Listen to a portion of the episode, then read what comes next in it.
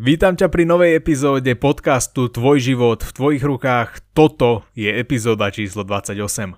Téma, do ktorej sa dnes pustíme, je niečo, k čomu sa odhodlávam už zhruba 2 roky a spomenul som, respektíve hovoril som o tom aj v predchádzajúcej epizóde. Už názvu ti asi došlo, že sa budeme rozprávať o meditovaní. Meditovanie je téma, ktorá je náročná a rozsiahla nielen na podcast, epizódu, ale aj na samotnú diskusiu.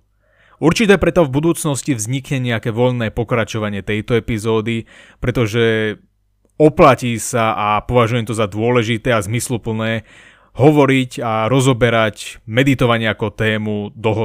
Predchádzajúcu epizódu s názvom Stereotypy osobnostného rastu, ktoré musia skončiť a všetky ostatné epizódy nájdeš na Spotify, Google Podcast či Apple Podcast. Dobre, úvod máme za sebou, poďme teda na to meditovanie.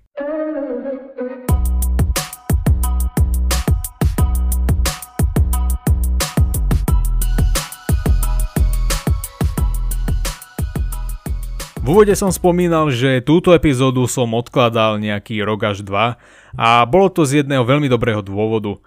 Bol som totiž presvedčený, že predtým, než nahrajem nejakú takúto epizódu, tak sa mi podarí pochopiť e, meditovanie ako celkový aspekt. Lebo totiž mne nejde o recykláciu nejakých článkov, videí, kníh a jednoducho ja sa chcem podeliť s reálnymi skúsenosťami a chcem sa s tebou podeliť o vlastný uhol pohľadu.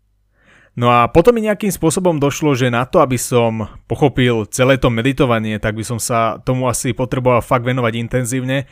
Respektíve by som tomu potreboval zasvetiť celý svoj život, lebo jednoducho tak veľká téma a tak veľká oblasť to je. Lenže čo sa týka tejto epizódy a tohto podcastu, ide mi o to, aby som ti len priblížil nejaké základy tejto stále obľúbenejšej a vyhľadávanejšej aktivity. No ešte predtým, než sa naplno vrhneme do tejto témy, do do sveta meditovania, je dôležité si vyvrátiť isté milné predstavy o meditovaní. Meditovanie totiž nie je o tom sedieť striktne v nejakom tureckom sede niekde v Himalájach, na Bali alebo ja neviem kde, nechať si ohliť hlavu a narásť si bradu až po zem, lebo takéto asociácie totiž často máme v spojitosti s meditovaním.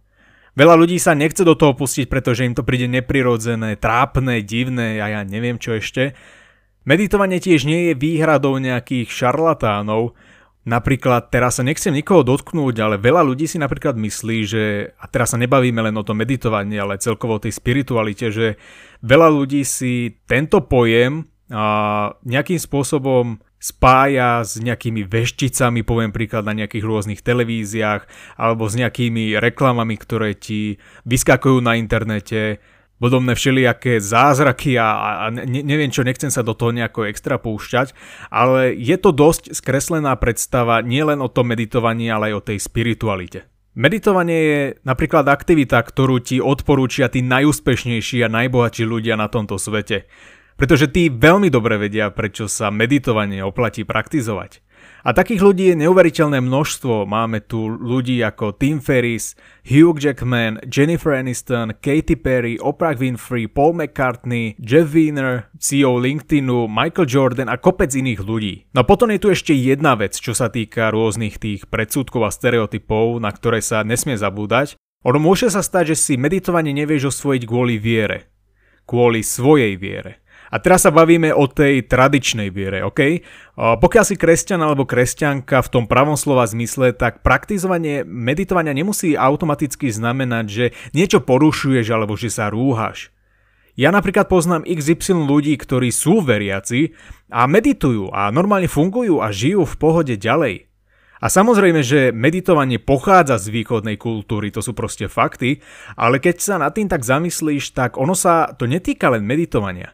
Napríklad zariadujeme si domácnosť podľa Feng Shui, cvičíme jogu, študujeme históriu alebo kultúru iných náboženstiev, v extrémnych prípadoch, a teraz už preháňam, jeme jedlá, ktoré tiež nie sú typické pre našu kultúru alebo pre náš pôvod, pre našu vieru, ale napriek tomu s tým problém nemáme. Čiže toto boli také tie časté averzie, predsudky a stereotypy, ktoré si spájame s meditovaním. Poďme teraz na tie benefity, pretože tie sú naozaj mega dôležité. To, že má meditovanie množstvo výhod, osobne myslím si, že je ti to jasné a uvedomuješ si to a pritom si v živote nemusel nikdy meditovať, lebo máš to prečítané z nejakých kníh, volá, kde si to zachytil, niekto ti o tom povedal, vypočul si si o tom na rôznych seminároch, prípadne to niekto iný rozoberal vo svojom podcaste a tak ďalej a tak ďalej. V každom prípade meditovanie je preukázané, že meditovanie znižuje stres, Napríklad pomáha pri manifestácii vlastných snov, čo je extrémne dôležité a ručím ti za to, že to funguje. Alebo napríklad napomáha pri regenerácii organizmu. Potom je tu ešte jedna vec. Pri meditovaní si začneš uvedomovať prítomný okamih a to je v dnešnej dobe podľa mňa strašne dôležité. Prečo? Lebo zrazu si uvedomíš, že máš pod kontrolou nielen svoj čas, ale máš pod kontrolou aj vlastné myšlienky že zrazu nič nie je dôležitejšie než ten daný prítomný okamih. A všetko ostatné, čo ťa trápi, čo ťa znervózňuje, všetko ostatné môže ísť do čerta. Lebo to nemusíš a nemáš to zapotreby riešiť. Dostávame sa teraz k nejakým konkrétnym druhom meditovania. Totiž v praxi existuje niekoľko druhov tých meditácií a úprimne na vlastnej koži som zažil a mám odskúšané tieto, ktoré ti práve predstavím. Určite ich je viacej, ale logicky nebudem ti vysvetľovať a nebudem hovoriť o niečom, čo nemám odskúšané na vlastnej koži.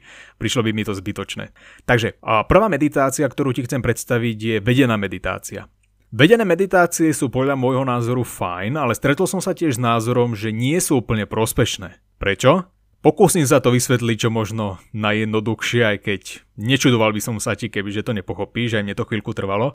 A ide tu totiž o to, že vedené meditácie vždycky nahovorí nejaký človek, hej, nahovorí to niekto, kto to potom uploadne na YouTube. S tým, že vedená meditácia funguje na tom princípe, že ty jednoducho robíš to, čo ti tá daná osoba hovorí, respektíve a tá daná osoba ťa nejakým spôsobom sprevádza počas celej tej meditácie. Hovorí ti, čo máš robiť, čo nemáš robiť, máš s ňou, ja neviem, vedome dýchať napríklad, máš podľa nej si vizualizovať nejaké veci a tak ďalej a tak ďalej. Ten problém spočíva v tom, že človek, ktorý nahovoril a potom to zavesil na YouTube, takúto meditáciu, tak e, ju vytvoril v nejakom danom čase, v nejakom danom životnom období s nejakými problémami a emóciami, ktoré práve vtedy mal a zažíval. Je tu o to, že je možné si nejakým spôsobom nabaliť na seba aj tie problémy, aj starosti tej druhej osoby. Hovoril som ti, že je to naozaj trošku uh, náročné na, na spracovanie, ale toto sú už také veci, ktoré, s ktorými zachádzame do detajlov a není sú predmetom tejto epizódy, lebo Hovoril som o tom už na začiatku, ide mi fakt len o tie základy, aby som ti nejakým spôsobom vyvrátil nejaké klamlivé predstavy, aby som ťa nejakým spôsobom iba motivoval k tomu, aby si to, toto meditovanie jednoducho zaradil do svojho života. Čiže poďme sa posunúť ďalej. Máme tu potom meditačnú hudbu bez hlasu. Je to asi jedna z tých najlepších možných metód, ktoré môžeš doma praktizovať. Funguje to na tom princípe, že si jednoducho pustíš nejakú príjemnú hudbu, žiadne basy, žiadne inštrumentálne prvky, iba nejaká jednoduchá, príjemná melódia, ktorá ťa dá do pohody. Je to dobré hlavne pre začiatočníkov, ktorí sa, ktorí sa na začiatku fixujú alebo sa snažia nafixovať na nejaký konkrétny vnem, ktorý jednoducho stále spracovávajú nejaké zvuky, nejaké šumy, ktorým tá mysel jednoducho nedá pokoj. Takýto druh meditácie je naozaj super. A samozrejme po nejakých skúsenostiach už keď dokážeš skoncentrovať tie myšlienky a dokážeš jednoducho utišiť tú mysel a máš tu možnosť a schopnosť jednoducho nereagovať na to okolie, potom môžeš počase presedlať na meditovanie v úplnom tichu, ale k tomu sa ešte dostaneme. Potom tu máme meditáciu za pomoci vlnovej dĺžky, respektíve frekvencie. Toto je pre mňa osobne veľmi zaujímavé, komplikované, zároveň trošku nepochopiteľné, ale naozaj krásne. Náš mozog totiž spracováva jednotlivé vlnové dĺžky a to sú delta, teta, alfa, beta a gamma. Opäť, nebudem ti zbytočne rozoberať rozhranie v hercoch, nebudem ti niečo mm, tak dopodrobná to vysvetľovať, lebo mi to príde jednoducho zbytočné. Chcem len, aby si, chcem len, aby si pochopil celý ten koncept tohto druhu meditovania. No a podstatné je, že čo sa týka tých vlnových dĺžok, tak naša mysel naraz dokáže spracovať všetky druhy vln, to znamená aj detu, alfu, betu a tak ďalej. V danom momente ale je vždycky nejaké vlnové rozhranie dominujúce, to znamená vždycky je napríklad gamma alebo beta dominujúca a zvyšné vlnové dĺžky sú submisívne, podriadené tej jednej dominantnej. Hovorím ti to preto, aby si vedel, na čo je vlastne dobré využívať a aplikovať takýto druh meditácie za pomoci tej danej frekvencie. V tomto prípade sa totiž nesústredíš ani na žiaden hlas, ani na žiadnu melódiu, ale sústredíš sa na danú frekvenciu. Vysvetlím. Ide tu o to, že každá emócia, ktorú človek môže prežiť, každý stav, do ktorého sa človek môže dostať, má nejakú frekvenciu. To znamená, máme tu frekvenciu ako láska, šťastie, blahobyt, ale aj niečo negatívne, ako napríklad závisť, hnev, egoizmus, nenávisť. Všetky takéto emócie majú svoju konkrétnu frekvenciu. Naším cieľom je teda naladiť sa na nejakú konkrétnu emóciu, na nejaký konkrétny stav a teda zmanifestovať si niečo na základe tejto frekvencie. A opäť raz na YouTube môžeš nájsť naozaj kvalitné a širokospektrálne nahrávky s konkrétnou frekvenciou. Ako som spomínal, frekvencia šťastia, lásky, blahobytu, zdravia a tak ďalej a tak ďalej. No a potom tu máme už spomínanú meditáciu v úplnom tichu. Pre začiatočníkov je to asi najkomplikovanejší druh meditácie, hovorím z vlastnej skúsenosti, ale dá sa to praktizovať takisto doma. Prečo je to komplikované? Je to komplikované z toho dôvodu, že zo začiatku máš naozaj problém sa nenechať vyrušovať okolitým prostredím, je náročné jednoducho nereagovať na všetky tie vnemy, zvuky, šumy, čo sa okolo teba dejú, aj keď si v tom úplnom tichu, ja neviem, že medituješ večer alebo ráno, tak predsa len niečo sem tam šuchne alebo niečo sa proste, niečo proste začuješ, takže úplne ticho 100% nie je celkom reálne pri domácich podmienkach si myslím, hlavne teraz, keď je koronavírus a väčšina domácností je doma, ale v podstate ide tu o to, že sa nesústredíš ani na žiaden hlas, ani na nejakú hudbu, melódiu, frekvenciu, nič.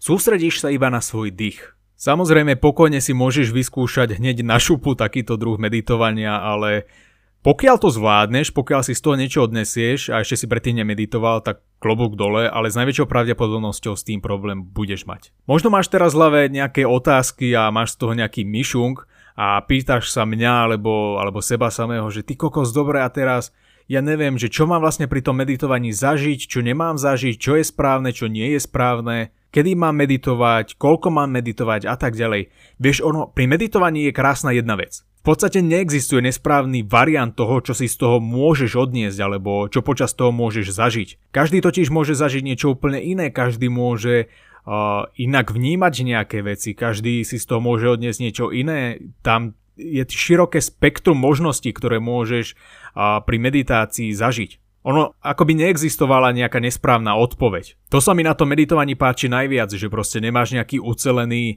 návod alebo postup, podľa ktorého musíš postupovať a keď porušíš alebo vynecháš nejaký krok, tak zrazu sa to celé rozsype ako domček z karát, že ty si jednoducho môžeš vyskladať vlastný nejaký postup a rituál, čo sa meditovania týka a bude to správne bude to OK. Ja som začal s meditovaním asi v 17-18, nespomínam si na to už presne, Jasné, zo začiatku to bolo náročné a, a komplikované sústrediť sa iba na svoj dých, nenechať sa vyrušovať alebo nepremýšľať nad všetkými tými myšlienkami, ktoré mi lietajú v hlave.